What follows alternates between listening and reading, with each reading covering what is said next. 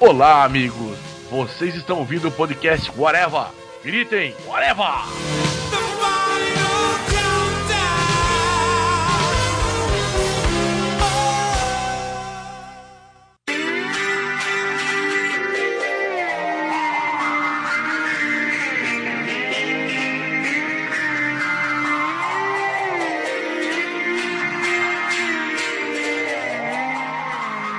Podcast Areva começando e hoje vamos falar sobre a desgraçada da expectativa que pega todo nerd e leitor de quadrinhos principalmente pelos pés. E para começar e para conversar sobre isso, estou, estou aqui e para começar e para conversar sobre isso. Agora eu quero não, você vai deixar esse erro também.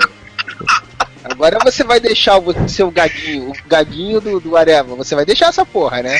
Porque quando são os outros, você deixa na edição. Agora eu quero ver se você vai deixar essa porra aí. Mas de que é dentro do poder, se eu não posso utilizar para benefício Não, não, mas é, o povo tem que saber, o que Pô, saber o que saber. acontece aqui dentro. Está rolando uma suruba onde rola inúmeras execuções. E para conversar sobre isso, tem aqui comigo o senhor Moura. E haters gonna hate. O senhor Modeste. Eu odeio expectativa e o senhor Friday. Olha só, eu espero nesse podcast tenha polêmica com o Modeste. Se não tiver, eu vou ficar frustrado, eu vou xingar muito no Twitter, hein? Tô avisando. Pois é, pessoal, a gente vai falar sobre a expectativa, né, que principalmente das adaptações de filmes, em que as pessoas ficam loucas, ensandecidas porque esperam uma coisa e esperam aquilo que elas desejam e quando não acontece muitas vezes ficam frustradas, muitas vezes ficam revoltadas, muitas vezes quebram e, e vão chegar muito no Twitter trailers, por exemplo, né? Os trailers eu acho que é um, um campo que realmente cria muita expectativa, às vezes nem sempre funciona. Os trailers é aquilo, né? O cara que monta o trailer, ele às vezes não tem uma direção do estúdio, não é nem o próprio cineasta, né? E os caras pegam algumas coisas que eles acham que vão fazer o marketing correto do filme, só que muitas vezes não reflete o que é o filme, né, cara? E é claro que isso dá merda, né? Porque você vê o trailer, você acompanha aquilo ali, você cria uma expectativa para o que vai estar, tá, né? Que aquilo dali reflita, né? Dentro da obra. E quando você vai ver o filme, não tem porra nenhuma daquilo, né, cara? Muitas vezes, inclusive, cenas, né, que tem no trailer não tem no filme. Isso é muito desde sempre, né? E aí isso é uma merda. A gente teve um exemplo, não sei se é o exemplo máximo, mas é, se não for, é bem próximo do máximo foi o Homem de Ferro 3, né, cara? Que o trailer ele apontava um filme totalmente diferente, né? Uma mudança, vamos dizer assim, universo Marvel, e que faria todo sentido, porque tinha terminado a fase 1, tava começando a fase 2 do filme da Marvel, né? Então, tipo assim, pô, legal, agora os caras vão pra um outro lado, mais sombrio, mais não sei o que e tal. E o trailer tem toda aquela pegada, né? De caralho, fudeu, o filme vai ser meio dark, vai ser meio. É, né, e, vai mostrar e, realmente as consequências das coisas. Nolantizado. Acho que o mais interessante era exatamente que o trailer ele mostrava as consequências da existência dos super-heróis, né? E do, do Homem de Ferro em si. No final das contas, quando você vê o filme, né? É quando você vai ver o filme, é uma galhofa do caralho. E, eu, e a gente já falou pra caralho desse filme, a gente gravou um podcast sobre ele. Nem acho de todo ruim, não, mas o filme tem, tem coisas legais ali você tem que abraçar a galhofa do filme, né? E as incoerências dele e curtir a parte legal. Que você tem que realmente estar tá predisposto a gostar dele. Quando você vai com aquela expectativa do trailer, com certeza, muita gente saiu puta pra caralho do cinema e, e até com razão, né?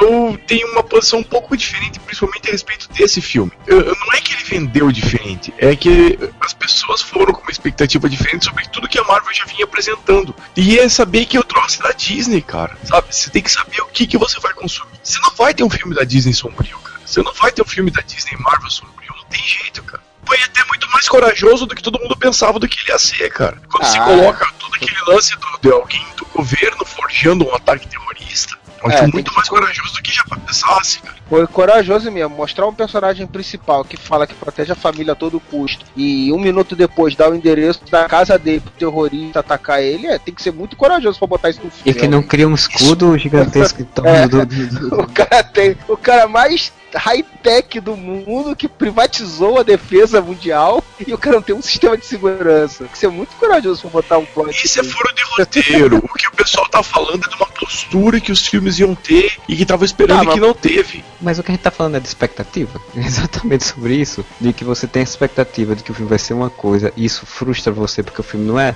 O que eu acho que é importante a gente botar em discussão é que se ainda vale a pena você ter expectativa ou não. Então eu acho que isso é um, um exemplo bom, porque se você cria uma expectativa de uma coisa e a coisa não foi, você não vai comprar quem? Não vai comprar o filme? Mas, mas daí nesse, nesse aspecto eu tenho um lema. E pra não me decepcionar na vida, eu não tenho expectativa com nada.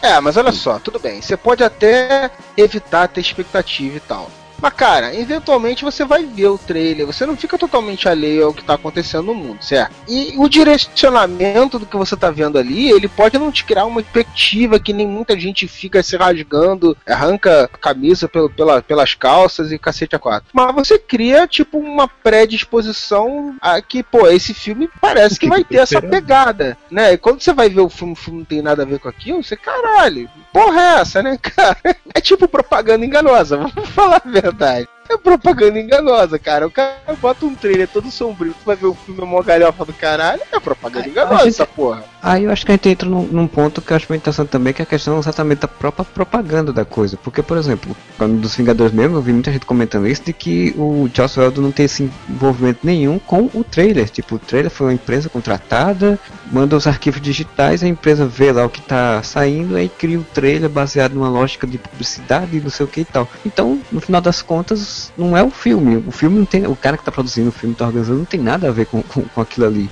Tinha acabado de sair o Batman e a trilogia do Nolan bombando. Provavelmente a empresa que fez o trailer falou: vamos dar uma pegada Cavaleiro das Trevas que vai ficar massa com as imagens É, que a e- gente tem que dá pra eu, fazer. lem- eu lembro do pessoal meio constrangido nas entrevistas na época e tal. Pô, porque o filme tal, não sei o que lá, é mais sombrio. A pessoa, é, bom, ó, não é bem assim, tá? O filme não tem todo esse, esse lado tão sombrio assim quanto vocês estão achando. Tipo, o pessoal já prevendo que aquilo dali ia dar merda, entendeu? O pessoal da Marvel quando dava entrevista, cara. Vocês já viram aquelas edições que as pessoas fazem e transformam, por exemplo, Debbie Lloyd num filme de suspense? Ah, muito É, bom. menos isso, Foda, tá foda.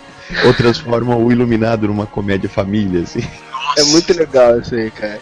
É mais Mas eu acho que pegada.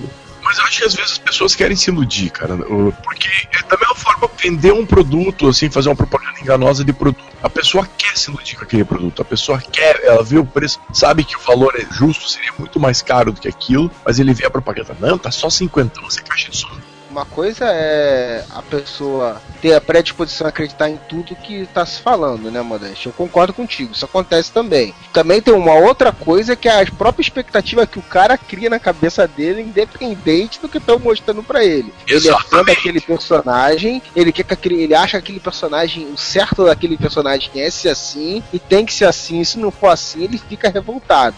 Cara, um trailer, ele é um comercial do filme. Quando o trailer não reflete em nada o clima do que tá mostrando no filme, pô, é meio escroto, cara. Não há como negar. Há uma má fé envolvida aí. Porque uma coisa, cara, é tu dizer assim, ah não, é uma propaganda enganosa porque o homo não limpa mais branco do que os outros, vamos supor. Mas outra coisa é a propaganda do homo dizer, e é bom pra fazer suco, e não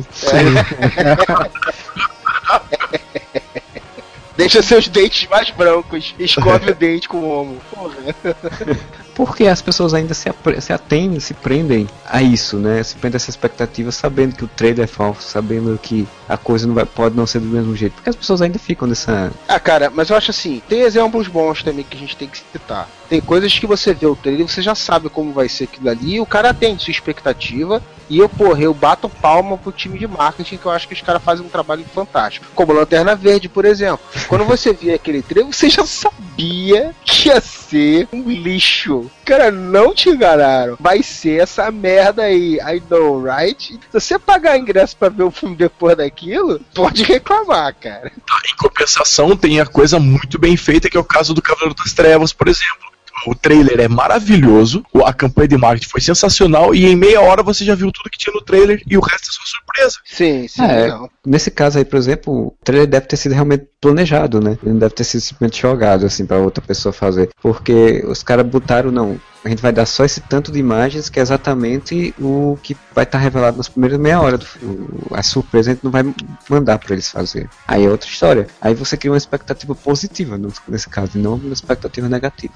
E tem casos até que o negócio nem. É, o clima do trailer te leva a enganar. Você pega Man of Steel, por exemplo. Man of Steel, a campanha de marketing do filme foi fantástica, cara. Não reflete o que é o filme sem ser enganoso, entre aspas. Porque tudo que eles botaram ali tem no filme. Os questionamentos, as coisas que eles colocaram nos trailers, tem no filme. Só que o filme, ele tem aquela necessidade de ter muita ação, ter muita pancadaria, ter música, não sei o que lá. E os trailers não mostravam isso o clima dos trailers, embora tudo aquilo dali esteja realmente no filme sem, sem ser uma forma enganosa, é diferente de quando você via o, o trailer do Homem de Ferro 3 e tu vê que o cara tava na merda, mas tipo, ah, o cara foi lá e fez uma armadura com garotinha, não sei o que lá, e daqui a pouco tava de boa, foi lá no supermercado, comprou meia dúzia de coisas e consertou a armadura e tal. Não tinha carga dramática. As coisas de Man of Steel tinham aquela mesma carga que o clima do trailer passava. Só que aquilo dali era, vamos dizer assim, uma coisa pensada dentro de algo muito maior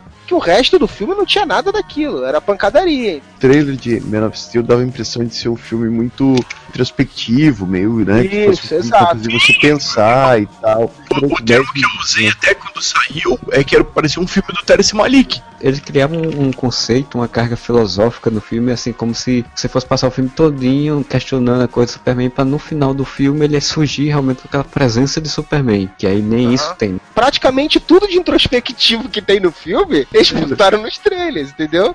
O Zack Snyder emula outro cineasta para fazer aquela porra lá daquelas cenas. Ah, sim, ele, é, ele é um ótimo copista. Exatamente. Outra coisa é quando o Buzz é feito em cima da expectativa gerada pelo outro filme, como foi Vingadores 2. O, o Buzz Lightyear, tá falando?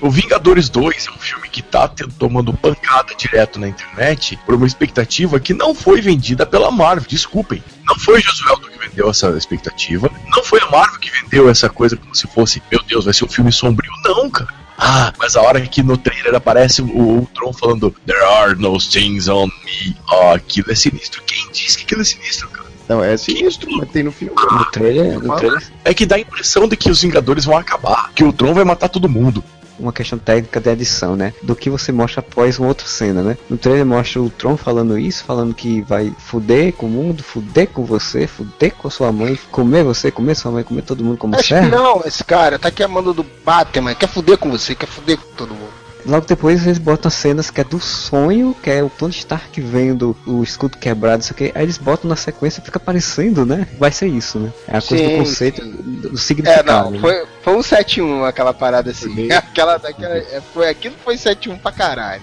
O escudo do Capitão Quebrado. Não, o, escudo do Capitão, o, escudo do o escudo do Capitão Quebrado virou imagem para se colocar em Comic Con, né, cara? Tipo, ah, meu Deus, escudo do Capitão Quebrado primeiro trailer com o escudo do Capitão quebrado, saiu o anúncio da Guerra Civil. Aí todo mundo, ah meu Deus, vai. Aí todo mundo começou a inferir que a Guerra Civil ia começar no Vingadores 2 O público foi juntando uma coisa a outra, fazendo as, a, a, a, cagação de regra que a gente costuma fazer também aqui. Né? Só que aí agora tá todo mundo com base nessa cagação de regra. Eu vou dar um exemplo bem claro disso. Eu fui com a minha namorada, com a Gisele, não lê Vingadores, e ela só tinha assistido o primeiro Vingadores. Ela não viu nenhum trailer. Ela saiu de lá achando o filme foda pra caralho.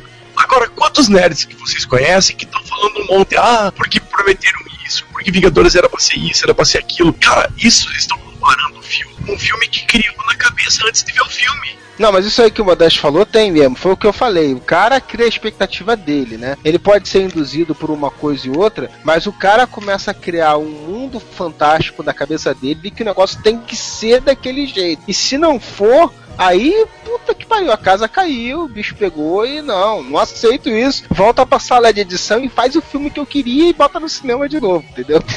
isso acontece mesmo. Então deixa eu dar nome aos bois, porque tem uma figura na internet que tá causando uma polêmica. Mamilos polêmico. Você é burro. Você é burro. Para de falar bosta. É triste quando a gente vai cagar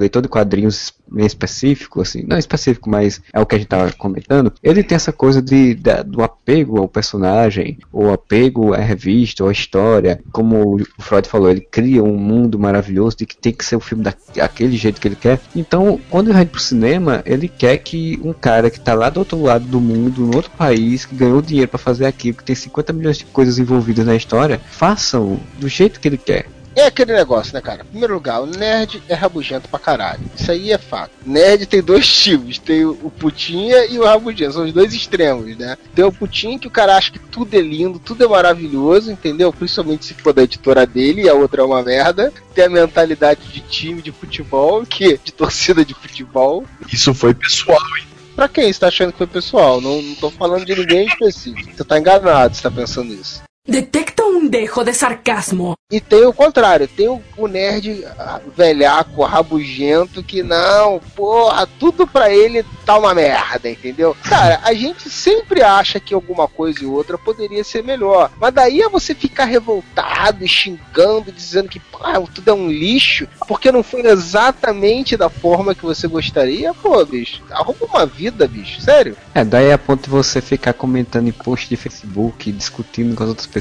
porque a pessoa fez uma piada, ou porque a pessoa falou bem ou falou mal às vezes também. Então é, o povo perde a noção, né? Isso, é, isso é, realmente acontece. É, uma discussão quando tá no, no, nível saudável, assim, de, de entender porque o cara acha aquilo e tal, até serve para você reavaliar, né? Tua percepção daquilo ali, às vezes você pensa num viés que você não tinha pensado. Pô, realmente, isso aqui eu tinha achado massa, mas olhando por isso aqui, realmente os caras pisaram na bola, isso aqui e tal. Mas o problema são os discursos inflamados, né, cara? Dilma e Aécio, né, cara? Os caras ficam, né?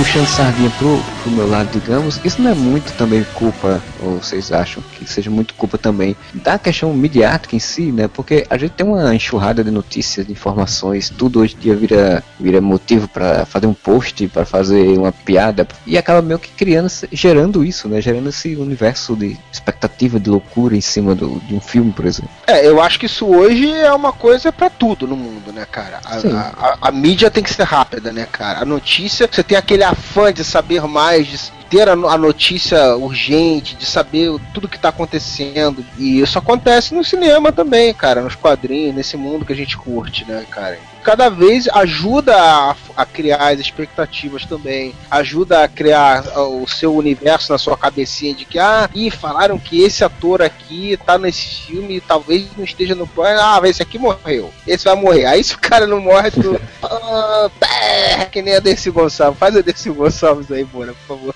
Ô, gente, falando que ia morrer esse viado, essa porra de filha da puta. Aquela menina tá mandando eu dar adeus. Adeus! Beijo! Beijo, é isso aí! Tá, tudo bem. Tem muito da mídia, mas, cara, tem muito é, realmente do, do, mundo que o fã cria na cabeça dele mesmo, velho. Tu vê isso muito com a adaptação de quadrinho, obviamente, mas, cara, adaptação de livro, isso acontece com muita frequência. Quanta gente não fala que Senhor dos Anéis é uma bosta porque não tem, sei lá, o Tom Bombadil no filme, sabe? Seria uma merda o Tom Bombadil, cara teve uma coisa boa que, que o Peter Jackson fez foi tirar o viado do Tom Bombadil. É, porra. riminhas de viado. Oh, o Tom Bombadil... Olha Olha, você cortado agora. É, porque agora tem o selo Marcelo de politicamente correto, tem que se lembrar disso. Mas o Tom Bombadil, cara, ele era legal, pô. Ele era o único que Sauron não mexia. Ele, mas o Sauron não ia lá. O Sauron acho ele chato pra caralho. Não suporta aquele cara mala que tem aquela rimazinha escrota. Por isso que ele não mexia com o Tom Bombadil. Puta, se eu for lá, vou ter que ouvir esse cara falando esse monte de ladainha na minha cabeça de livro acontece ainda isso bem fortemente, porque o livro é uma obra bem mais fechada, né, do que o quadrinho. Os quadrinhos têm várias interpretações, e como a adaptação geralmente do livro tem que ser, já presa por essa lógica de ser mais fiel, o realmente fica nessa expectativa de que seja próximo realmente, tenha tudo, ou pelo menos não desconfigurem, né, quando desconfigura, ficam insanos, ficam loucos. É, eu acho que tem o seguinte também, cara. Quando você adapta, por exemplo, histórias em quadrinhos, você pega personagens que tem uma história gigantesca. E alguns deles com uma diversidade muito grande de, de, estilos dentro da sua história, né? Batman, por exemplo, cara. O Batman teve Batman de tudo que é jeito, cara é um personagem que eu tenho uma dificuldade de estabelecer o Batman definitivo, entendeu? Para mim, o Batman galhofa da série de 66 é tão Batman quanto o Batman do Bob Kane, que tinha uma arma e não sabia tirar direito, quanto o Batman do Christopher Nolan. É um personagem que tem todas essas gamas, assim. Só que as pessoas às vezes se prendem na versão que elas gostam e tem que ser aquela versão que tem que ser usada.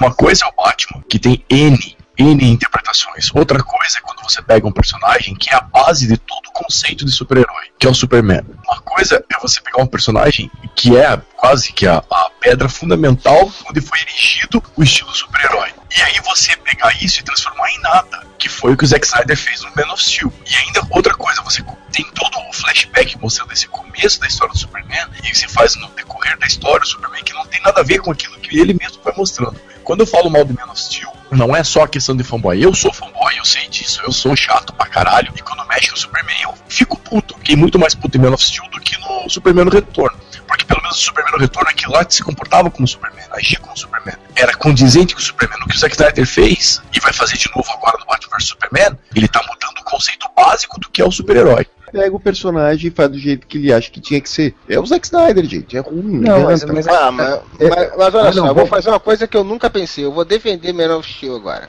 Esse super-homem que você acha que é o definitivo também é o definitivo pra mim, Modeste. Mas não é o único, cara. O primeiro super-homem era um cara escroto pra caralho, bicho. Se você fosse basear nisso aí, ele também tem outras versões, cara. O super-homem que virou esse ideal a ser alcançado também é o meu super-homem. Eu também não gostei do que o Snyder fez. Achei que teve algumas escolhas muito mal feitas nesse filme. Mas, cara, é aquele negócio. Os caras, da forma errada, eles querem modernizar o personagem. Dentro da, da mentalidade deles, eles querem trazer aquilo para uma nova audiência. E o que, que tá fazendo sucesso hoje? Na DC, é o videogame do Injustice do Super-Homem é boladão, cara. É que ele mata o Coringa, que ele faz acontece. Então o cara foi, acabou fazendo um meio termo dessa porra aí. Eu não tô dizendo que o que ele fez também me agrada, não me agrada. Eu entendo a escolha dele. Infelizmente, cara, é o mundo que, que tá rolando. Amanhã, de repente, o cara vai fazer uma outra. O grande problema que eu acho, e eu não sei se é isso que acontece com você, mas que eu acho que acontece com muitas pessoas, é que quando o cara faz aquilo dali, tipo assim, um filme do Man of Steel, aquilo dali é muito significativo Eu não entendi o que ele falou. dentro da representação do personagem. Não tô negando isso. Mas ele não matou o outro, entendeu? É uma outra versão, cara. Amanhã essa porra acaba e vai ter mais um outro, entendeu? Não é nem o Superman de- do, do, do Injustice, é o Superman do 952, que é um babaca também, caralho. Ele não anda de moto agora. Porque agora ele perde poderes. Não, essa vai ter a reformulação, né? Então ele perde os poderes por 24 horas quando utiliza Super Flare. Tinha que dar uma lá do, do Goku. E aí ele precisa andar de moto. E ele usa agora uma, uma roupa é bombadão e usa uma, a roupinha lá do, do Action Comics do Morrison. Mas mesmo assim, desde a primeira vez, pô, desde a primeira aparição dele nos 952, ele já foi babaca. A primeira coisa que ele fez foi dar um cacetada no Lanterna Verde e ficar dizendo: Quem é que vocês estão fazendo aqui? O público gamer, o público vida louca, eles querem ver um herói que chega lá e quebra o Isso. pessoas, cara, e é pragmático. Exatamente. Vamos entrar então para o Coringa Gerard Leto. Colocando dessa forma, assim, esse Coringa também não é pra gente, é isso? Não. Resumindo, não é pra gente. As pessoas eram totalmente contra o Head Ledger porque era um outro Coringa diferente do que ia ser o Coringa do, do Tim Burton, que foi o Coringa do Batman de 66. Tem várias versões, aí cada versão é um meio que é uma, uma lógica do- da época deles. Esse Coringa, eu sinceramente achei a porcaria dentro da- do que eu conheço, mas sinceramente eu fiquei mais revoltado ainda porque eles voltaram atrás e disseram: não, essas tatuagens são só homenagem. Pra mim era, eles deviam ter dito: não, é isso mesmo, esse Coringa é um Coringa Tug, como chamam, do Coringa do Mano, da, da, Life. é, vida louca, né?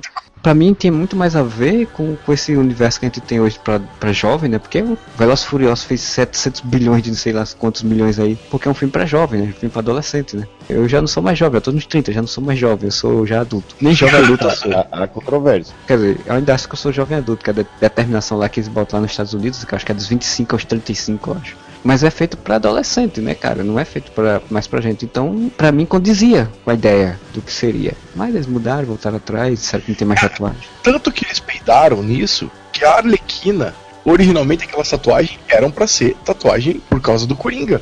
Quando saiu a imagem da Arlequina, a primeira coisa que eu pensei foi: é aí a confirmação de que o Coringa tinha que ter ia ter a tatuagem. Exato. Porque no final das contas, quando vai ver o Coringa, ele é um, um tatuador que ficou doido. Fazia as tatuagens dos outros e um dia enlouqueceu. E aí Eu começou a acho que ele é um funkeiro de São Paulo. Cara, aí eu vou te dizer, esse Coringa é pra mim? Provavelmente não, mas eu não sei. O grande problema é mais uma vez a expectativa, a desgraçada da expectativa, né, cara? Essa satisfação que já veio do, do Man of Steel, de não ser o que, pelo menos pra mim, e acredito pro Modesto, pra muita gente, não é o super-homem que a gente esperava, um tipo de representação, que a gente vê que tudo indica que vai partir mais, cada vez mais para esse lado, né? Não é animador, entendeu? Não tá confiável, mas a gente não sabe, cara. Eu acho que o que acontece muito é que a Marvel costumou errar muito mal a gente nesse sentido. Porque como a gente acostumou com filmes que boa parte não são, são médios, né? Vamos, botar nas contas aí, que nem, nem todo filme da Marvel é fantástico, né? Alguns são. Mas boa parte deles já são medianos, dá uma boa diversão, e tem humor, e tem uma leveza, então você fica acostumado de querer ver isso em geral. Eu gostaria de ver um filme do Superman leve, também mais tranquilo. Em termos de empresa,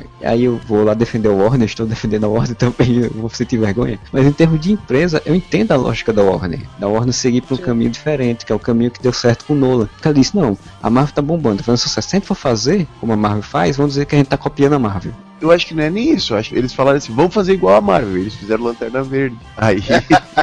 é, também, também, mas eu acho que tem aquilo da escolinha do professor Raimundo. É isso, mas fala diferente. Aí ele faz uma tudo errado. O negócio é que eles tentaram fazer um Homem de Ferro com Lanterna Verde. Erraram em tudo, né? Erraram no diretor, erraram no roteirista, erraram na, no ator, erraram em tudo. E isso cargou com todo esse planejamento de fazer uma coisa equilibrada como a Marvel tenta, tenta fazer. E aí eles disseram, não, vamos ficar agora só no sombrio. Tá, e o que, que tem de sombrio Ben Affleck como Batman? Ele tá com cara de choro, cara. Isso é sombrio pra algumas pessoas.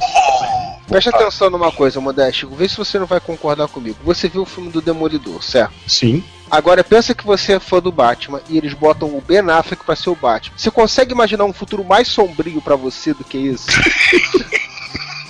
isso é sombrio, cara. Cara, a gente só tá dando mais argumentos para pessoas serem haters, né, cara? De zoar os haters, de falar que os haters estão cagando pela boca. Nós estamos dando razão pros haters odiarem tudo, cara.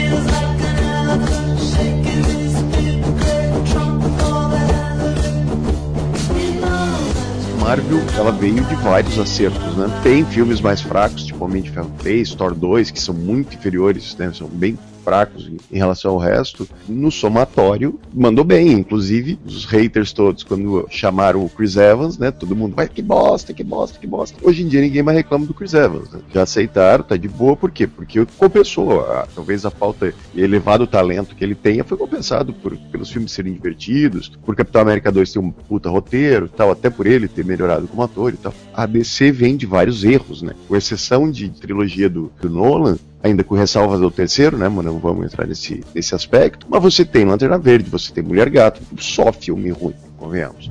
Você- Ela tem um portfólio invejável de. Nossa, cara, ninguém contrataria numa empresa. Aí, cara, aí Man of Steel dá aquela dividida de opiniões absurda e as, e as críticas de Man of Steel foram piorando com o tempo que as pessoas começaram a digerir o filme melhor. Qualquer notícia de filme da DC já vinha com crítica, cara. Batman vs Superman. Puta que bosta, já vão botar o Batman de protagonista. É, o é, Batman esse é- vai ser o Ben Affleck. Puta que bosta vai ser o Ben Affleck. Esse, esse é o problema da- de você criar uma expectativa negativa, né, da, da coisa, porque você já vai ver tudo com olhos ruins, tudo com Sim, olhos aí, negativos. aí vai ter o filme do Aquaman, vai ser o Jason Momoa. Puta que pariu, vocês.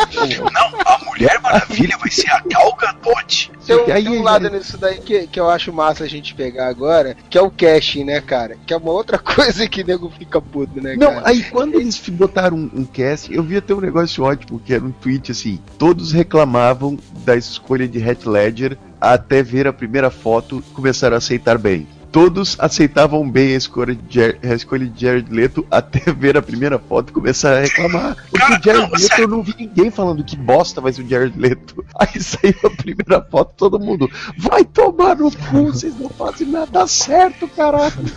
Cara, mas tem uma coisa pior que isso, Moura. A indiferença. Quem tá falando do Will Smith como pistoleiro, cara? Primeiro porque ninguém conhece o pistoleiro. E segundo que ninguém tá dando a menor bola pro Will Smith, cara. Não, eu vejo muita gente falando Ele deve mal. tá- ele deve estar meio puto. Em termos de foto e de repercussão, ele realmente não tá tendo repercussão. O que tá tendo repercussão é a menina que faz a Arlequina, né? O resto Sim, a Margot Robbie. Ninguém tá falando do resto. Dizem que a primeira coisa que o Will Smith fez, perguntou quando ele chegou no set, quando eu suicida, é onde é que tava o Robert Downey Jr. Aí avisaram que não era, ele pensou que tava errado. Casting é uma coisa que é realmente importante porque ele cria toda essa expectativa, tanto positiva quanto negativa, né? Quando, por exemplo, vamos botar aí pra Marvel, quando anunciaram que ninguém, ninguém gostou O de. único caso foi o Chris Evans, assim, das pessoas realmente reclamarem muito. Eu reclamei particularmente eu vi que Dave Bautista ia ser o, o Drax, mas isso aí é pessoal. Aí pronto, então agora vamos pro outro ponto. O que você botar pra Marvel, todo mundo vai dizer, não, vai dar certo. Porque a Marvel vai dar certo. É, porque E ela aí- fez um filme do Guaxinim de Trabuco e deu certo, né, cara? Exato. Cara, ela colocou Batista, o personagem do filme, e deu certo. Isso é mais incrível. Aquele da escolinha do professor Raimundo. Eu também pensei no Batista, mas eu lembrei mais atrás. Eu lembrei quando ele era o Batista do quadro do Jô Soares. Casa separa, casa separa. Casa separa, não casa. Imagina o Batista como Dracar. Ia ser Cara, Eliezer. E ó, o Eliezer. Mota tem altura pra isso, hein, cara. O Eliezer Mota é altão, cara. Mas com aquela vozinha, com aquele dentinho, ia ser muito. Não, porque O assim. professor Thanos. É espetacular, é fantástico. O Saturday Night Live fez até um, um quadro que era em inglês, eu não lembro direito como ele falava, mas assim, mais ou menos que era tudo que a Marvel faz dá certo. Então eles pegam o É, Guardião um da filme Galáxia. sobre e- carrinhos de supermercado vai fazer É. sucesso. O Guardião da Galáxia fez, ah, então nós chamamos quatro pessoas aleatórias na rua e demos roupas pra eles e botamos e deu certo, sabe? Vingadores agora foi a primeira mostra do que é você as pessoas terem tanta expectativa positiva e, e se frustrarem com alguma coisa. Segunda, a primeira foi Homem de Ferro 3. A primeira foi Homem de Ferro 3. Só que, assim, Homem de Ferro 3 até tem um porquê da frustração, que tudo Não, foi falado já. É, o Vingadores 2, eu discordo, cara, sabe? Fui ver o filme sem ver trailer, sem ver essas porra. Eu não vi esse defeito que tá todo mundo falando, cara. É bom, eu sou putinha da Marvel, todo mundo fala. Eu não vejo tudo isso que tá todo mundo falando de tão errado no Vingadores 2. Ah, é porque o filme tá descontinuado. Ah, o filme tá com problema de corte. Ah, o filme isso, aquilo, aquilo outro. O que, que Ah, o Tony. Stark foi fazer em Oslo? Isso não me incomodou no final da história, cara. Sabe? Isso é querer pegar um troço catapiolho e catar e falar, ah, o filme é ruim por causa disso. Não, cara. Negativos Mas como qualquer o- filme tem. Mas não, isso não faz dele um filme ruim, como eu tô falando, cara. Ah, mas os Vingadores tem problema de corte, principalmente o Mercúrio. Meu Deus. Não, principalmente o Ulisses Clau teve problema de corte. É, exatamente. Eu queria que quando eles fizessem o Garra Sônica fosse o Garra Sônica da Guerras Secretas, cara. Eu também. Ia ser muito legal se ele, se ele fosse debiloide, oide, oide, oide, oide. Perdoe meu amigo, sabe? Ele é meio debilóide. Falando de casting, cara, um exemplo clássico foi o primeiro Batman do Tim Burton, né, cara? Eles botaram o Michael Keaton como Batman. Aquilo era muito bizarro. Foi a ressurreição ali do filme de super-herói, né? Foi o primeiro grande exemplo do filme de super-herói por muito tempo. E, cara, tipo, não dava, cara. O Michael Keaton, comediante, tinha feito Beetlejuice. Nada com caralho nenhum a ver com o Batman, né, cara? E os caras fizeram. E o Tim Burton, com a maluquice dele lá, ainda não tava trepando com o Johnny Depp na época. E aí ele botou o, o Michael Keaton. Se você pensar bem, é bizarro, né, cara? Esses casts, assim, pessoal fica com o pé atrás. Não tem como, né, cara? Exatamente por isso que depois o Joel Schumacher corrigiu e contratou o melhor Batman de todos, que é o Val Kilmer. Puta que Cara, pariu, que merda, cara. Vocês estão de sacanagem com isso. O cara, o melhor Batman de todos os tempos é o George Clooney, cara. Outra merda também. Mas o.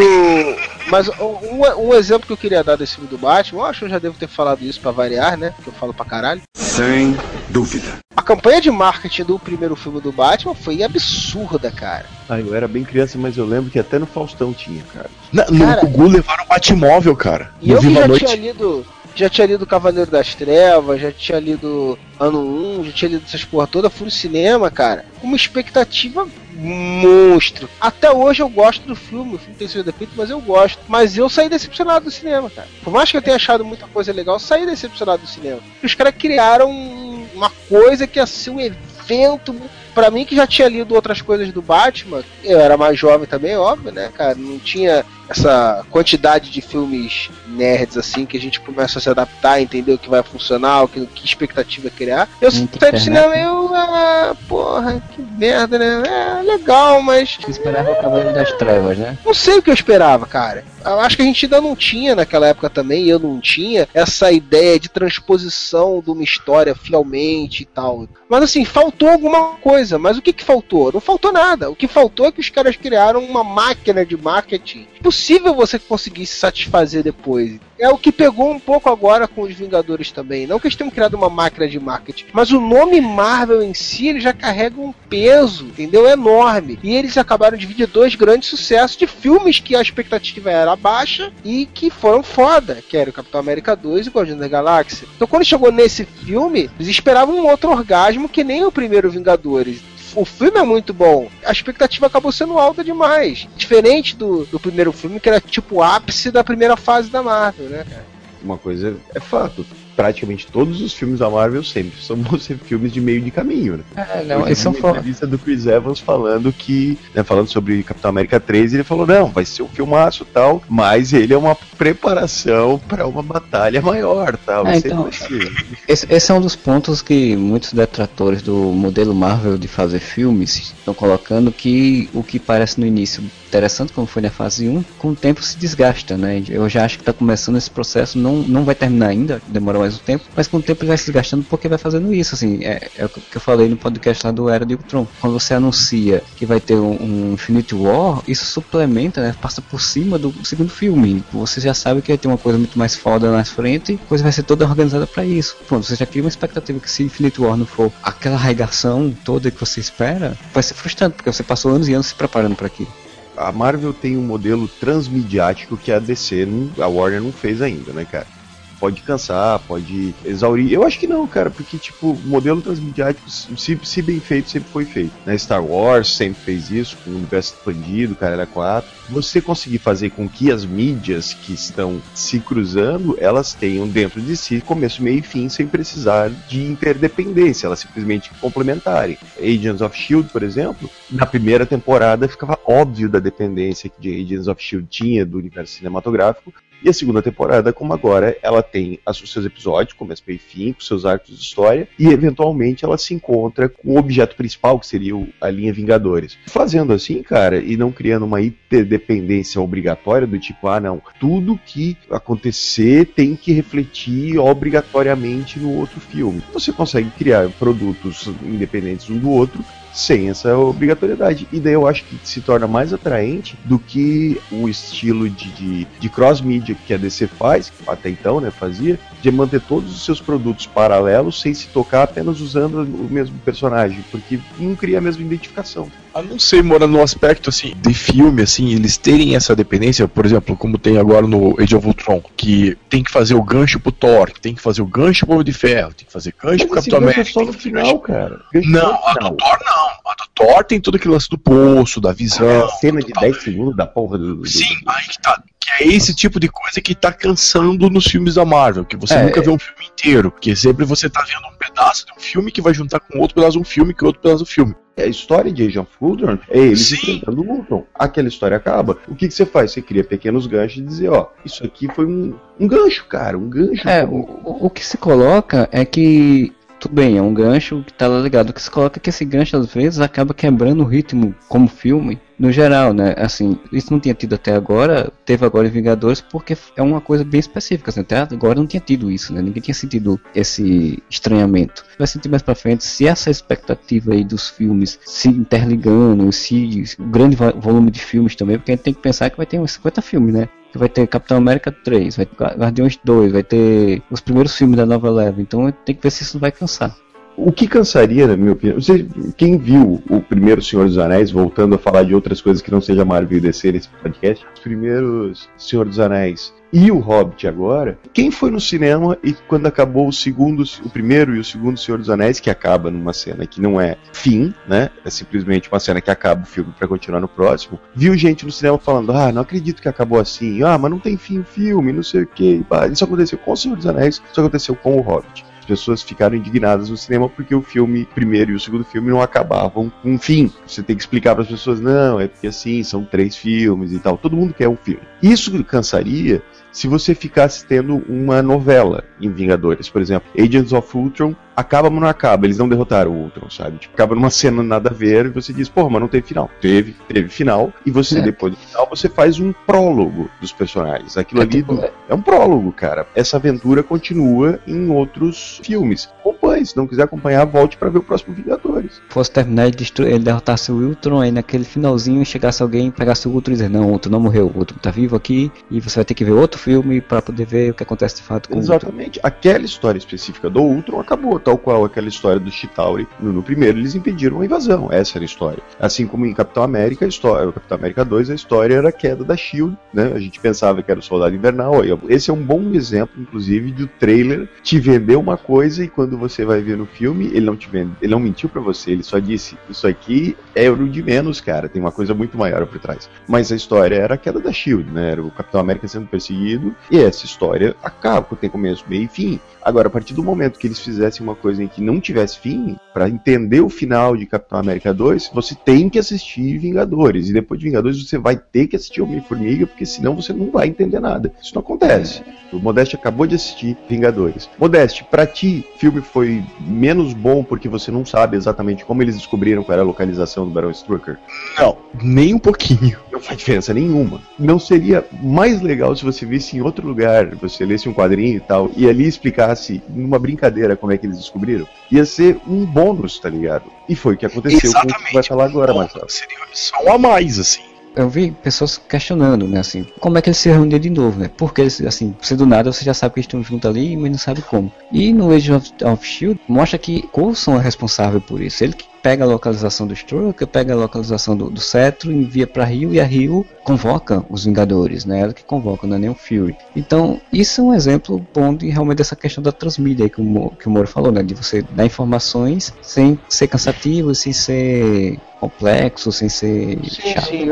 Ele meio que até contextualiza isso no filme. Eles já estavam correndo atrás há algum tempo. Ele dá a entender, que eu me lembro, o que eu entendi do filme, que eles estão atrás daquela, daquele cetro e eles já estão atuando juntos há algum tempo. A própria interação que eles têm apresenta um monte de novidades assim que a gente não esperava, né? Estão atuando em equipe coesa de uma forma que era totalmente inesperada, porque a gente não via nada da Marvel caminhando para eles terem isso. Então isso que foi uma surpresa. Vamos supor que você é um espectador eventual de Marvel e você tá assistindo todos os filmes dos Vingadores, você não tá vendo os outros, você não tá vendo Capitão América, Homem de Ferro, Thor. Vingadores 2 acaba como? Eles viraram uma turma, certo? Acaba até o, o Homem de Ferro lá na, na Torre Stark falando que aquilo ali vai virar a Torre dos Vingadores. Aí você vê o segundo Vingadores e eles estão trabalhando juntos. Foda-se, tá ligado?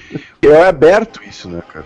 Nesse lance que a gente estava falando de- da história ter começo, meio e fim, é que pode se tocar, mas ela tem que ter começo, meio e fim. Esse episódio citado pelo Marcelo de Agents of Shield, você tem um episódio todo que ele tá dentro da mitologia da série, ele tá dentro do, do enredo da série. Eles vão invadir uma base da Hydra porque eles têm que recuperar duas pessoas que foram sequestradas pela Hydra, que no caso, dois personagens da série. E velho, você vai vendo o episódio todo correndo, até então é esse resgate dos dois personagens e tal, de boa, é um episódio muito bom, inclusive. Uma das últimas cenas você vê e tá todo mundo meio que desconfiando do Coulson, porque o Coulson tem muitos segredos, não sei o que e tal. E chega uma hora que alguém percebe que enquanto tá todo mundo fazendo o resgate, o Coulson sumiu e você vai ver que o Coulson tá fazendo um backup de umas informações de computador no pendrive, blá blá blá blá blá blá. E o final da história do episódio é o Coulson botando o pendrive lá, passando, aparece a Maria Hill no telão, ele ó, tá aqui onde é a localização do cetro, pode chamar os Vingadores. Quer dizer, você não fez um episódio inteiro, tipo, ah não, esse episódio aqui ele vai ser, a gente vai fugir do, do que do que a gente tá contando na série pra fazer um episódio de ligação com os Vingadores. Não, é um episódio que tem tudo a ver com a série, tem começo, meio e fim,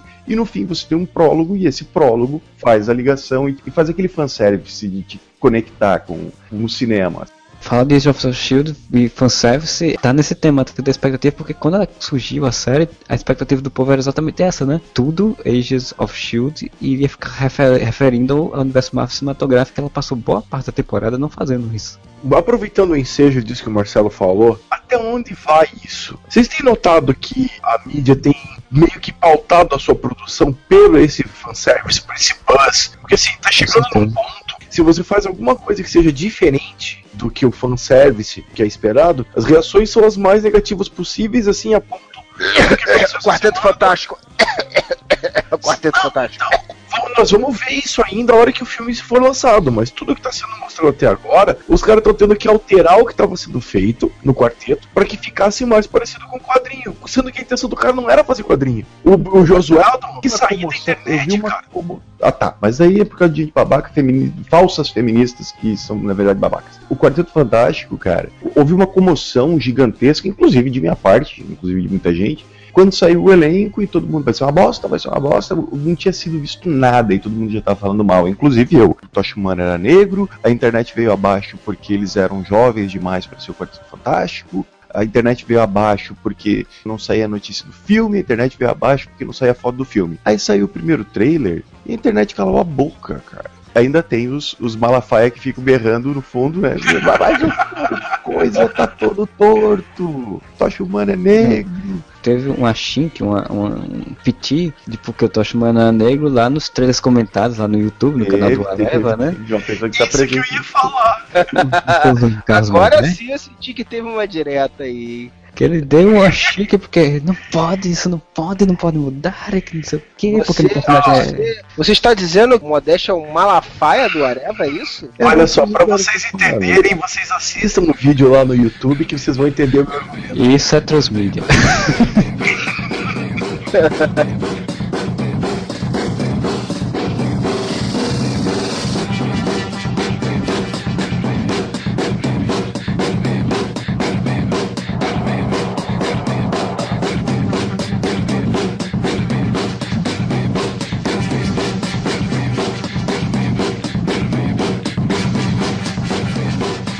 Mas eu fico puto que o Doutor Destino agora é blogueiro. Porra, aí é foda, né? Não, mas isso tem tudo a ver com a internet, porra. O que Doutor Destino é? É um cara que quer ter poder e que tem invejinha dos outros, porque ele tem É verdade, é verdade. Puta, eu não tinha pensado nisso, hein? Vlog do Destino. Imagina, o Dr. Destino aparecendo no vlog assim, ó. E aí, galera? Que tem que começar com Não, aí, galera? ele- com a voz distorcida, né? Porque ele não pode ser reconhecido e com a máscara de metal. O, o otário, né? Olá! Eu sou otário! Não, mas sinceramente, assim, é, é, quando surgiu a informação de que o Dr. Destino, por exemplo, ia ser um hack, um internet e tal, não sei o quê, e que o, o Lex Luthor, por exemplo, ia ser o, o cara que fez o rede social, eu achei muito bem, muito condizente com a nossa realidade, porque é, é isso, cara. Tipo, hoje em dia, quem hoje em dia, quem, qual jovem, qual pessoa que vai pro cinema ver um filme de ação que tá se lixando pra um ditador na Lativéria? Ninguém, cara. Esse blogueiro é meio idiota. Eu vi, Não, mas sim, se você botar que ele é um hacker contra o governo, isso é muito mais fácil, muito do público, aí vamos falar do, do, do intelectualoide, do público médio, né, do- da massa, aceitar, tipo, eles reconhecem isso muito mais facilmente. Eu acho que a história dele ser um ditador na Latvéria fica um pouco mais datada. Eu não sei como é que vai ser feito no filme também, né, tem que esperar pra ver como é que vai ser feito no filme. Não, eu quero falar mal antes. Eu quero falar mal. Assim que sai a notícia, eu quero falar mal. Esses anãos Hobbit, olha lá, nem parece anão. Ai, que merda. É o anão bonitinho. E desde quando o anão vai se apaixonar por uma elfa e elfa pelo anão? Que ridículo, da onde? Você não pode ter relações interraciais, né? Não, não é nem interracial, caralho. Ele não é tipo. Interraça, elfo, porra. É, tá, tá. É interespécies, são espécies diferentes. É de espécie, Se, exatamente. olha, O- se for consensual, tá valendo. Eu fui, parar pra pensar isso quando, quando as pessoas estavam tendo ataque de pelanca, porque, porque assim, o romance ali do, da Kate com, com o anão ali, velho, é totalmente desnecessário, toma Ah, isso um tempo demais do filme e é Se idiota, fosse, né? se, se fosse necessário, pelo menos, né? Se, se, se É. fosse pra história. Né? Rapidinho, Moro, desculpa interromper. Como é possível ele tomar tempo demais de um filme que são três filmes que deveria ser um só? Tipo, ele só tá sendo usado pra esticar uma coisa que não existe, É, cara. Ele Não, tá não, não. tomando Quando tempo. digo toma tempo demais, eu tô dizendo assim, ó. Se tirassem o romance deles, dava pra ter feito um filme só. Ah, mas não, mas não é isso que eles querem. Aí é que tá, aí é que tá. Eles querem Não, mas assim, ó, mesmo. ele- a história não, não- a, a história não anda. Ela não anda, assim, sabe? No Hobbit não tem romance, né? No livro. O que, que a gente vai criar no filme? A gente tem que ter um romance, porque o povo tem que ter um romance, a historinha, não sei o quê. Então vamos botar um romance que, que é impossível, porque eles são de raças diferentes, são de espécies diferentes. Como assim uma elfa se apaixonar por um anão? E eu pensei, que preconceito com anão, né, cara? Isso explica por que que no programa de domingo eles ficam chutando os anão. E Cara, e mulher anão. gata adora homem feio. É real, é bastante incrível isso. Ele, ele é o anão galanzinho. Ele é o não gato. Ele é não gato. E outra, até, olha só, até Mônica Matos já fez filme com o anão. Uma coisa é você reclamar e dizer, cara, sei lá, isso não tem.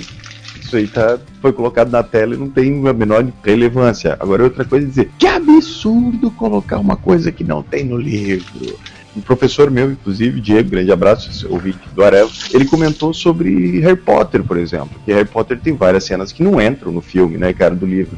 Ele falou que a primeira vez que ele viu o primeiro Harry Potter, que ele era criança ainda, ele já tinha lido o, o livro, e ele saiu do filme falando que bosta de filme. Aí depois ele foi parar pra pensar que ele achava que bosta de filme, porque ele foi ver o filme com o livro na cabeça. E tinha tem várias coisas que você é obrigado a tirar, né, cara? Tem como você botar. Porque ao contrário do, do Hobbit, não foi transformado um livro em três filmes, foi transformado um livro em um filme. E aí são, sei lá quantas milhões É, cara, de páginas. uma coisa que leva o pessoal a ter muito, muito esse ódio, muitas vezes desnecessário, é as pessoas não entendem que é uma adaptação. Tudo é uma adaptação. Quando você faz um desenho animado de uma revista em quadrinho, é uma adaptação. Quando você faz um filme de um livro, é uma adaptação. E muitas vezes o cara quer fazer uma coisa, o cara pega um conceito, uma ideia que ele gostou naquilo ali, ele vai fazer uma coisa completamente diferente, cara. Só que hoje em dia isso está cada vez mais difícil, porque hoje em dia os caras buscam adaptar aquilo que já teve sucesso dentro do seu nicho. Então ele já carrega uma base de fãs que vai tacar pedra se ele fizer diferente. Autor que eu gosto muito, que é o Philip K. Dick, que teve várias, vários contos e, e obras dele adaptados cada vez mais, né? O pessoal adapta coisas dele. Você pegar, sei lá, o filme que deu origem ao, ao Blade Runner,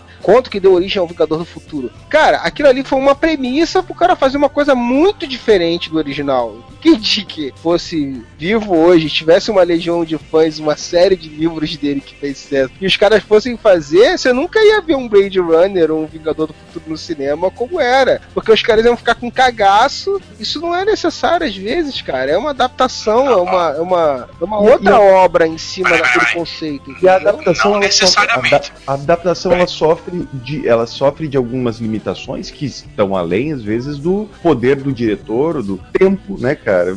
Quando você adapta Tolkien pra um filme é uma maravilha, na verdade, né? Porque se você acha chato o filme, puta que pariu, vai ler o livro. Que é a descrição de paisagem. Toda a descrição de paisagem que é economizado por o cara mostrar Nova Zelândia, já puta que pariu, ganhei 20 horas ali, cara. Quando você tá fazendo um filme, você não tá fazendo pra um, ni um, pra um nicho, cara. Ninguém faz um filme, a não ser esse cinema independente, ninguém faz um filme que vai investir 150, 200 milhões pra dizer, não, mas o meu filme é de nicho, Isso, ele tem. Ele, custa- ele é só pra fã de quadrinhos. Não, cara, Imagina, que- imagina agora- só agora, imagina só agora a Marvel. Não, estamos fazendo o filme do Homem-Formiga só para os fãs do Homem-Formiga. Cara, bilheteria zero, né, bicho? Aí, lógico, você pode botar, vai do bom senso do diretor, aí, aí sim conseguir equilibrar isso, né? Qualidade e massificação. Senão você tem Lanterna Verde, você tem uma Mulher Gata, você tem Demolidor. Só que, cara, não adianta a gente querer achar, ah, que bosta, não adaptaram o Justiceiro do jeito que ele tem que ser. Aliás, o Lobo, vamos falar do Lobo então. Por que, que até hoje não saiu um filme do Lobo? Imagina o quanto vai custar um filme do Lobo. Tem muito efeito especial fazer um filme do Lobo. Como é que você vai conseguir en- encontrar o, o equilíbrio entre fazer um negócio para que atraia todo o público e não um nicho que gosta de lobo, que é um nicho muito pequeno, e fazer um filme que vai custar 150 milhões de dólares para fazer isso? Ou vai sair um filme do lobo totalmente genérico que vai ser odiado pelos fãs? Não, não vai sair porra nenhuma. Vai dar uma ré na Warner, a Warner pode fechar as portas e vender pra Disney. Tem o lance da adaptação ficar bem feita e se necessário ser como uma adaptação. Vou dar um exemplo bem claro disso. Eu Robô. O que que tem do Isaac Asimov naquela porra daquele filme do Smith? Nada. Podia chamar o Ataque do Robô Assassino, o Mistério do Robô que Mata. Tem um, um momento de, de dizer, ah, o robô- essas são as três leis e pronto. Aí, o resto. Isso aí tem no Robocop e ninguém precisou falar de Isaac Asimov na hora de fazer o Robocop, entendeu, cara? Sim, Então, Modesto, existem boas adaptações e mais ada- adaptações, né? Nome só pra fazer venda. Você tá pegando o nome pra tentar pegar aquele nicho que compra Isaac Asimov. Você tá pegando o nome só pra fazer isso, cara. Então, tu tá fazendo uma comparação boa, Modeste. Nós estamos falando aqui, já não é nem mais necessariamente esse filme ele é fiel ou não. É um filme ruim, ruim. Sim. E Se fo- se fosse uma adaptação bem feita, pô, o Blade Runner é uma adaptação que não tem muito a ver com o conto e foi bem feita. É, até Sim, tem exato. bastante a ver sim, mas tem, tem bastante diferenças. Mas aí tu comparou com o Robocop, por exemplo. Vai sair o remake de Robocop e a pessoa olhou, não vi, não gostei. Aí o que que acontece? Sim, A sim. adaptação de Robocop, ela não foi, convenhamos, ela não é, ah não, vamos refazer este filme que foi feito em 1980 e lá vem o Zorro. Foi uma nova visão em cima do conceito. Que eu acho muito mais interessante do que o cara fazer um remake. Sim. De bosta. né? Aí, eu acho Vem de. Vingador do Futuro, né, cara? Se você quer ver os dois filmes originais e comparar com os seus remakes, vamos dizer assim, né, cara? Porra, a Robocop dá de mil, né, cara? Porque esse novo Vingador do Futuro é um lixo, né, cara? E é bem mais próximo da história, né? É, mas é uma merda. É, uma- é, é uma versão mais, mais recente da mesma coisa que você viu antes, só que mais mal feita, cara. Até o sotaque do Schwarzenegger é muito melhor do que ver aquela merda daquele Colin Farrell lá. Mas uma coisa que eu queria falar, o exemplo que o Moura, que o Moura falou de ter adaptação do personagem, por exemplo. Você pega o Juiz Dredd, por exemplo, que teve aquele filme bizarro com, com o Stallone né, naquela época, né, cara? O Rob Schneider, gostaria O Rob de. Schneider com a Sandra Bullock, aquela bomba, né? Não, cara? Sandra Tipo, Bullock é o Demolidor. Demolidor. Não, aqui não é a Sandra Bullock. Ah, é verdade. É verdade. É uma outra mina, é uma outra mina. É uma outra mina lá que tá com ele lá. Fidelidade vai pro cacete, né, cara? E é tipo um blockbuster do Stallone, não sei o que, não sei o que lá. Então as concessões são absurdas, né, cara? Aí você faz um dread muito mais pesado, como foi feito recentemente com o Carl Urban como, como Dredd, não teve sucesso comercial, cara. É muito mais próximo ao clima das HQs, ao estilo do personagem, e não teve sucesso, cara. Todo mundo baba o ovo do filme, mas não teve repercussão, cara. É difícil você também ficar só metendo o dedo na cara dos executivos, que os caras têm as suas. Tem uma porrada de erro, mas um projeto que tem que dar lucro, cara. O cara tá trabalhando naquilo. Não é uma entendeu? organização beneficente. Exatamente. Mas Em, em prol dos nerds. Seria bom. Um exemplo escroto, por exemplo, o Watchmen, eu não sei se deu lucro pra Warner, eu creio que tenha dado um pouco. Mais em DVD e Blu-ray. E teve bastante repercussão. Muita gente só conhece o Watchmen por causa daquele filme do Zack É. Snyder. Por sinal, quem nunca leu o HQ e só conhece por causa do filme, adora o filme. Ah, adoro o filme, exatamente. Aí eu te pergunto, se fosse uma produção da HBO, eu tenho certeza que faria muito sucesso, tipo Game of Thrones. Mas, falando em adaptação cinematográfica, se o Watchmen fosse aquela crueza, sem efeito, se o Watchmen fosse adaptado ipsis literis do, da graphic novel, o efeito especial só com, com o Dr. Manhattan, né? Sim. Ah, Ah, e então, com, não e com tivesse os carros voadores, com, a- com a- tudo mudado pelo Dr. Manhattan. Ok, mas não ia ter luta Matrix, não ia ter uniformes reluzentes, não ia ter. né? No filme, os uniformes são muito heróicos, né? Isso é tudo É uma legal. tristeza tão grande pensar como também poderia ser bom. Exatamente. Eu também acho que ia ser muito mais foda. Só que você realmente acha, tipo, os meus amigos que não leem quadrinhos iam querer ver um filme assim, tipo, fosse parecendo os caras fazendo cosplay de super-herói, não ia ter a, a- É, aquele. sim, sim, sim. Aquela aura de tipo espetáculo. Cinema, blockbuster, tem que te vender espetáculo, sabe? E aí, como eu falei, se fosse uma série da HBO, velho, sucesso absoluto, como é Game of Thrones, como é, é Como é True Demolidor Detective, no Netflix. Detective, como é Demolidor do Netflix, mas a gente tá falando de, de valores muito maiores, né, cara? Tanto que o Demolidor Sim. do Netflix é vivido por um cara que ninguém tinha ouvido falar até ontem, né? E Se ele fosse pro cinema, ele ia ser vivido, sei lá, pelo Matt Damon dessa vez, talvez. Que merda. I'm fucking Matt Damon. You're fucking Matt Damon? Então, outro ponto interessante também, que a gente falou rapidamente, né, que voltar aqui, é essa questão da publicidade que existe nas produções, principalmente de filmes, que geram uma expectativa gigante, né? A gente já falou um pouco dos trailers, e aí, por exemplo, que os trailers, eles saem 50 milhões de trailers, e isso vai gerando um buzz em cima do filme, vai gerando um, away em cima do filme, e, mas tem outras coisas, né, por exemplo, saem pôsteres, saem bonecos, principalmente no filme de super-herói, né, saem bonecos do, a versão do, do herói do filme, né? Vira piada que o pessoal diz que ah, criaram tal coisa só pra vender bonequinho. Né? O legal é que a indústria de brinquedos ela dá spoiler pra caralho do filme que os caras do marketing da produção estão segurando, né? Muitas vezes você sabe, só conhece o visual dos personagens ou personagens que você nem sabia que ia estar no filme por causa do- da linha de bonecos, né, cara? Os caras divulgam cenas às vezes, o nome da cena você já imagina, por causa, sei lá, um kit de Lego que tem lá, batalha no, no aeroporto-aviões. Aí tu já sabe que vai ter uma batalha, entendeu? Que vai ser com aqueles personagens que estão naquele kit ali, né?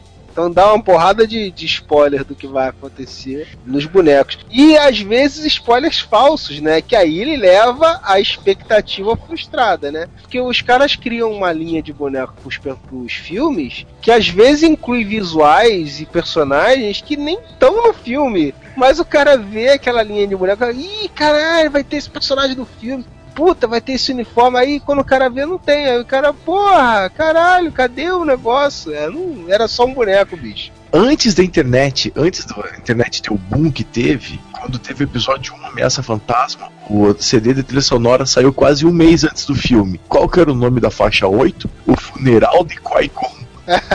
que sacanagem, né, cara? Porra, não, né? Filmes do Batman do, também dos anos 90, cara. Principalmente do Joel Schumacher. O, aliás, Batman e Robin, que o Freud ainda tem que assistir. Velho, o Batman troca de roupa, troca de uniforme a cada cena pra vender pra bonequinho, né, cara? Ele tá tipo uma Barbie, sabe? Batman praia, Batman neve, Batman médico. E por que um milhão de armaduras do Homem de Ferro e Homem de Ferro 3? São totalmente descartáveis, mas olha os bonequinhos pra vender. O que me chamou muita atenção foi essa do Batman, né? Que tinha o, o, Não era nem pistoleiro, como é o nome do outro? O Exterminador. O Exterminador tinha um Exterminador como bonequinho da coleção do Batman Cavaleiro das Trevas e todo mundo pensando, porra, ou foi do Beguis mesmo? Vai ter o Exterminador, então quer dizer que ele vai, ser, vai caçar o Batman e vai ser foda, porque todo mundo quer ver o Batman lutando com o Exterminador. Quando vê, não cara nem, nem citado é nem nada. E nenhum filme da trilogia. É, aparece na animação, que é o Batman Arkham. A Batman Animatrix. É, a versão Animatrix do Batman, né? que é muito boa, por sinal. O cara vai numa feira em Oslo, aí tem lá um, um projeto concept de um boneco do, da linha pro filme, não sei das quantas. Puta, em três minutos isso já tá na internet e todo mundo discutindo altas teorias do que vai ter isso ou não vai ter isso no filme. E aí depois, quando o cara vai ver o filme, tem porra nenhuma daquilo e o cara tá lá que ele errou tudo e ele fica puto, né? Que ele errou tudo, né? E aí tem que te falar mal, né? Tá ligado? O diretor ali, de boa, deixa eu dar uma olhada aqui no Blending Cool. Aí sai a notícia, sei lá, revelado o kit da Lego com a presença do, do Galactus. O cara deve pensar, caralho, filhos da puta, tô fudido. Ah, agora pro Vingadores mesmo, não saiu aquele monte de boneco do Hulk cinza? É, porque ia ter no filme também, né? Vale salientar. Eles tiraram. É, ia sim, ter, sim. Ia ter o robô, ia ter o Ultron gigante também que tiraram do filme. Ah, mas um boneco do Ultron gigante ia ser massa, eu queria. Não tem, tem o Hot Wheels com o Ultron gigante. Cara, Hot Wheels eu me lembro a porra do filme do, do Lanterna Verde, cara. Aquilo foi muito escroto. Eu nem vi o filme, cara. Mas o cara, o cara criou uma cena com o cara querendo um carrinho do Hot Wheels só pra vender uma pista de Hot Wheels, cara. Eu fui assistir o filme esperando, e quando é que vai ter o Hot Wheels? Eu quero ver o Hot Wheels, cadê o Hot Wheels? Cadê o Hot Wheels? Quando aparece, ah, ali. é uma versão do Superman salvando a Lois Lane e o helicóptero, só que com lanterna verde. Lanterna Verde é, é lamentável. Quem gosta de lanterna verde também é lamentável. É. O, o que eu acho engraçado dessas coisas, por exemplo, de bonecos, principalmente os bonecos, é porque entra naquilo que a gente tá falando da criar da expectativa do, do filme que cria na cabeça da pessoa, né? Porque você, por exemplo, você vê um boneco do, do Exterminador, por exemplo, e aí você não, não vê no filme, você pensa, pô, com ele seria melhor o filme. Sim, sim. Tá. E o diretor é uma merda porque não colocou, é um filho da puta porque não colocou. É, sendo que era um troço que nunca teve em pauta, né? Foi só um boneco que os caras botaram, né? Pô, na linha de brinquedo. Pô, Se o povo vê coisa que nem tá em pauta, o cara já fica esperando que tem, imagina o que, o que ele acha que tá em pauta que não tá nem em pauta. É, cara, e tem muita coisa, cara, que as pessoas precisam entender que a, a expectativa que eles têm para esses filmes, às vezes, também é a do próprio diretor que não consegue fazer o que ele gostaria. A influência do estúdio, a influência dos testes de, de público que eles fazem para uma parcela pequena de público assistir uma, uma primeira versão do filme. Sim. E aí o cara, essa cena não funcionou, essa cena funcionou, o cara vai, corta, muda, não sei o que lá, não sei o que. Não tem nada de autoral nesses filmes. O cara tenta botar alguma coisa de autoral, mas não tem no âmago, assim, o cara não faz o que ele quer ali, cara. O próprio Josueldon aí nesse filme do Age of Ultron, um monte de coisa de, debatendo com a Marvel, que eu, eu tava vendo notícia dele falando sobre isso, que, por exemplo, aquelas cenas do flashback e a cena do da Fazenda da Fazenda, os executivos falaram que não queriam aquilo no filme. Mas os caras cismaram que tinha que ter a cena do Thor na caverna, sei lá por quê, pra fazer alguma ligação com o próximo filme do Thor. Sei lá que merda é. Chegou num ponto que os caras falaram: olha só, então se você não botar a cena da caverna, a gente vai cortar da fazenda. Ele teve que fazer a porra da cena da caverna. Sabe o que aconteceu? Chegou nos testes de público e ninguém suportou a porra da cena da caverna. E aí os caras tiraram a cena da caverna.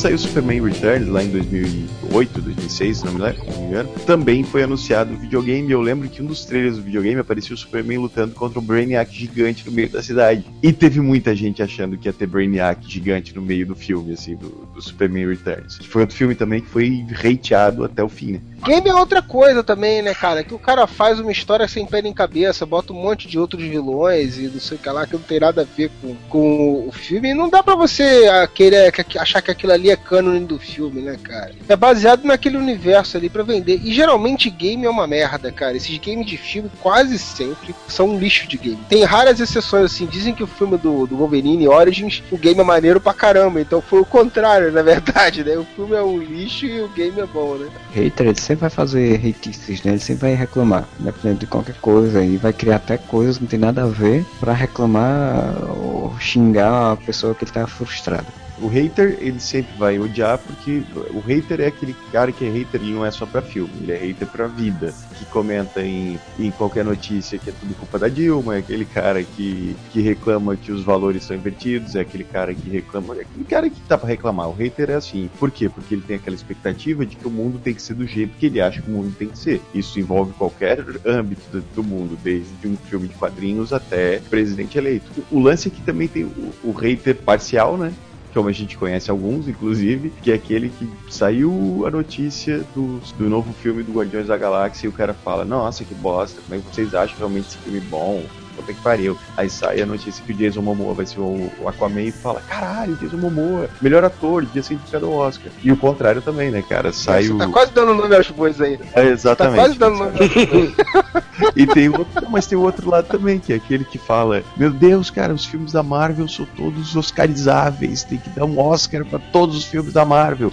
Não, mas a trilogia do Nolan é uma merda. O terceiro estragou a trilogia inteira, meu Deus. Aquele não é o Batman, sabe? Tem os dois lados. Eu me identifiquei nesse último, mas tudo bem. Mas uma coisa que eu quero defender agora aqui, eu quero defender o direito do nerd reclamão, que é a categoria da qual eu faço parte. Eu sou um nerd reclamão. Mas a questão que eu acho absurdo é quando chega ao ponto dos caras serem radicais e extremistas. Isso que é uma merda, cara. Eu tenho direito de ter a minha opinião, gostar disso, não gostar disso. Às vezes você quebra a cara, às vezes você reconhece que, caralho, achei que isso ia ser um lixo, mas não, tá, tá, tá de boa, ou tá mais ou menos. A gente reclama mesmo, a gente gosta, cara. É, essas coisas que a gente tá criticando aqui são coisas que a gente tá criticando porque a gente gosta de criticar tanto que a gente quer criticar quem critica. mas todo mundo aqui faz. Todo mundo aqui faz isso, cara. Você tem a sua opinião formada, você tem a sua expectativa, isso faz parte. O problema é que a gente tá numa situação hoje em dia, cara, é tudo é caso de vida ou morte. Tudo. Você é um lixo se, se você pensa isso, entendeu? Não tem, não existe meio termo, não existe debate de opinião. Mesmo que você tenha uma opinião discordante, é tudo é tem que odiar, tem que ser o fim do mundo. É tanta teoria de morte que o povo fica com raiva por conta de um filme e diz que vai matar o outro e tudo. Sim, porra, cara. Ou o filme é bom pra caralho, ou o filme é uma merda. O filme não pode ser só bom, né? É, não, é. Tem que ser uma obra-prima, ou então é um lixo total, né? Então, para encerrar esse podcast e, e para fazer o desejo do Modeste, que queria, porque queria falar desse assunto, e falando de haters também, né? Falando de pessoas que, que xingam, né? A gente volta aí para falar do, do Josué Whedon, dos Vingadores, porque foi um caso que aconteceu recentemente e ficou bem, bem forte na, me na mente e todo mundo queria comentar. Dessa coisa de que as pessoas começam a, a, às vezes até ver ou não entender bem o que o filme está falando e já chegam às vias de querer, como a gente tava falando agora, de querer ameaçar de morte, de querer dizer que o cara é isso, que é aquilo, e que obriga o cara até a tomar medidas que ele poderia, né, às vezes, nem, nem gostar, como por exemplo, sair de uma rede social, como o caso do Twitter. Eu queria que o, o Modeste, então, falasse um pouco sobre esse assunto que ele tá tão, anima- tão interessado em falar. Pois então, a parada foi mais ou menos o seguinte. As pessoas interpretaram muito mal, acho. às vezes o Zack Snyder tá certo, porque o Zack Snyder ele deixa você sem margem de interpretação, né? Aí numa cena do filme, por conta do que do treinamento que a Viúva Negra fez, por causa do treinamento dela, que todas as coisas horríveis que ela teve que passar, ela acaba dizendo que ela também é um monstro. Só que ela pouco antes disso ela falou que ela foi esterilizada. E as pessoas mais babacas acabaram assimilando, ouviram só o sou estéreo, um monstro. E começaram a. Nossa, os movimentos feministas, meu Deus, aquela mulher. eh, Ele tá falando que a mulher estéreo é um monstro, não sei o que, bibibi, bobobó. O Josueldon vai dar uma entrevista. E a cara pergunta: Isso que o Josueldon é um cara. A gente ficou com o Josueldon, né? Josh Weldon. E perguntaram pra ele o que, que precisa pra ter um fazer uma personagem feminina forte. Isso, vendo que o Joss Weldon ele tem um lastro de outros trabalhos com personagens femininas fortes. Ele fala tem que ter atitude, tem que ter força tal. E não pode ter bolas ou pipi, segundo foi traduzido. Aí começou um outro problema, porque agora os transexuais falaram que ele era transfóbico. E por conta dessas duas reações feministas e transfóbicas, começaram a detonar o cara no Twitter, usar a- o anonimato da rede social, a facilidade de acesso da rede social, para ameaçar e avacalhar e xingar o cara de tudo quanto é coisa. A ponto do Josué ter que sair do troço. Porque não interpretaram direito. Isso o que? Burrice. Burrice. Cara, as pessoas que falam que o Josué ele é um cara misógino, os caras não veem o trabalho que esse sujeito tem até fazer Vingadores. O Vingadores passado tava todo mundo elogiando porque ele fez da Viúva Negra uma personagem forte, uma personagem de presença, uma personagem das principais. Agora as mesmas pessoas estão xingando ele, cara. Conta a mesma coisa. Vão tomar no cu. Vão tomar no cu. É burrice. É não interpretar o que tá na tua frente, cara. Sabe? E o pior é que isso é padrão. Rede social, o anonimato da rede social deixou isso ser padrão. Eu fico puto com essas coisas. Não, mas é, é exatamente, o Modeste, é o limite que a gente estava falando, né? Que o Freud falou ali. Pô, existe um limite entre, pô, achei uma, achei uma merda, não vou ver, sabe? E a outra Eu é posso você. falar disso? Não pode. Que merda, não acredito que você fez isso, você é um filho da puta e eu vou te matar. É bizarro, é bizarro a incapacidade que as pessoas têm de, de entender, é bizarro a, a incapacidade que as pessoas têm de ver o contexto inteiro e perceber que, Josué, que o Josueldo tem na, na carreira dele Buffy, a Caça-Vampiros, que tinha uma protagonista feminina e praticamente todos os personagens fortes eram femininos. O próprio Agents of S.H.I.E.L.D. que tá passando agora, as personagens mais fortes são femininas. Firefly que tinha personagens femininos fortes, Serene que tinha personagens femininos fortes, Dark Angel, se não me engano, era dele também, também era uma protagonista feminina forte. A viúva no primeiro filme, que é mostrada como talvez a personagem mais forte do- dos seis ali, é que, é que Centrada, equilibrada, mais né? centrada. No segundo, a gente citou isso no podcast de Vingadores, vamos re- vou reiterar aqui, é a personagem que tá sempre um passo atrás de todo, um passo à frente de todo mundo. Só que nesse filme, cara, ele fez uma coisa que eu achei muito foda, porque os únicos personagens nesse filme, na minha opinião, que são aprofundados dentro do- do- da psique deles, né, são aprofundados dentro do psicológico, de uma forma mais, mais profunda, são a Viúva e o Gavião Arqueiro, são os que humanizam aquela equipe, porque você já tem filmes do Capitão, você já tem filmes do Homem de Ferro, você já tem filmes do, do Thor, então esses personagens eles estão ali pra porradaria, mas a Viúva e o Gavião, que não tem filmes próprios, você tem um aprofundamento maior. O Gavião com a parte da família dele e a viúva, você indo através até do flashback que a feiticeira causa nela, você vê todos os traumas que aquela personagem até então que aparecia fria e blindada, que era uma espiã e ponto, você vê que ela tem uma história, ela tem um trauma, ela tem uma construção dramática. E daí as pessoas olham pra isso e dizem: "Ah, enfraqueceram a viúva". Eu faço minhas as suas palavras, vai tomar no você não consegue entender que na verdade foi humanizada a personagem. É, é a burrice da pessoa achar que a pessoa nasce forte e é forte sempre, né, cara? É, a pessoa toma porrada da vida, cara. Todo mundo toma porrada da vida. E você mostrar isso, o que levou aquela personagem a ter a atitude que ela tem e o conflito que ela tá passando. E é óbvio que ninguém quer viver na desgraça foi da vida, cara. que ela quer mudar. Quer... Isso não é enfraquecer a personagem, cara. Isso é como você falou, é humanizar. Cara, na boa, sabe, saca aquela- aquelas piadas que os caras fazem que botam, sei lá, nove pessoas e, e fala assim: uma dessas, é, escolha uma pra te defender e as outras oito vão tentar te matar. Quem você escolhe? Se fosse no- nos Vingadores, cara, eu escolheria a viúva. Não só porque, obviamente, teria vantagem, né? Que eu estou sendo machista agora.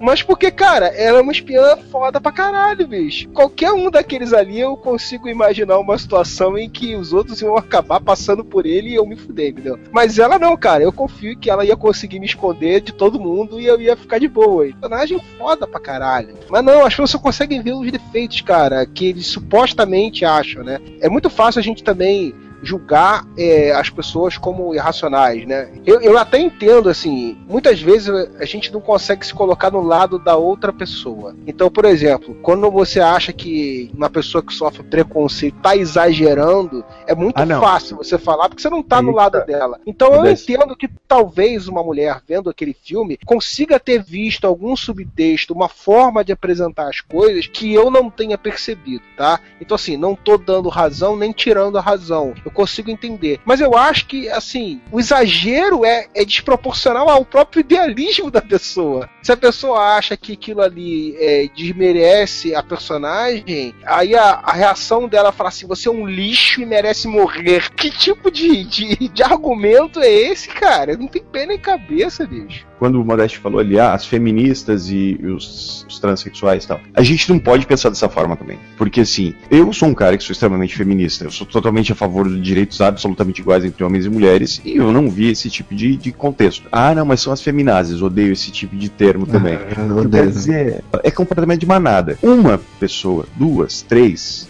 seis pessoas olharam o filme e postaram no Facebook ou whatever. Que absurdo! Aí sabe aquele negócio que atrás né? manada? O resto vai indo atrás? Então não é feminista, não é defensor de direitos trans, não é de defensor de direito LGBT ou da mulher, não sei o que. É só gente, cara, que vai na manada. Porque, Sim. tipo, talvez tenha uma. Eu não digo nem uma incapacidade de compreensão, mas talvez uma insegurança na sua capacidade de compreensão que lê aquilo e diz, ah, é verdade, eu não notei isso, É. mas se estão falando deve ser verdade. Sim, sim, mas eu, eu só quis deixar essa, essa, essa, essa ressalva, amor, por isso, entendeu? É porque assim, não é desqualificar também totalmente que possa ter. Pode ser que tenha. Eu não, também não enxerguei isso, só vi o filme uma vez, não enxerguei isso. E talvez seja uma coisa que a gente não enxerga facilmente mesmo, porque por mais que você seja solidário e identificado com os problemas que aquela pessoa tem, em termos de concordar que ela sofre é, o preconceito, ou sofre uma discriminação, ou uma diferenciação na sociedade, empaticamente é solidário isso, mas assim, você não vive aquilo no dia a dia. Então tem coisas às vezes que passam na entrelinha que você acha que, porra, caralho, não tinha nada ali. Mas, cara, pra quem vive aquilo dali, às vezes tem. Teria uma forma mais adequada do cara botar aquilo dali que não, que não geraria aquele, vamos dizer assim, mensagem subliminar, sei lá, entendeu? Também tem muito do exagero que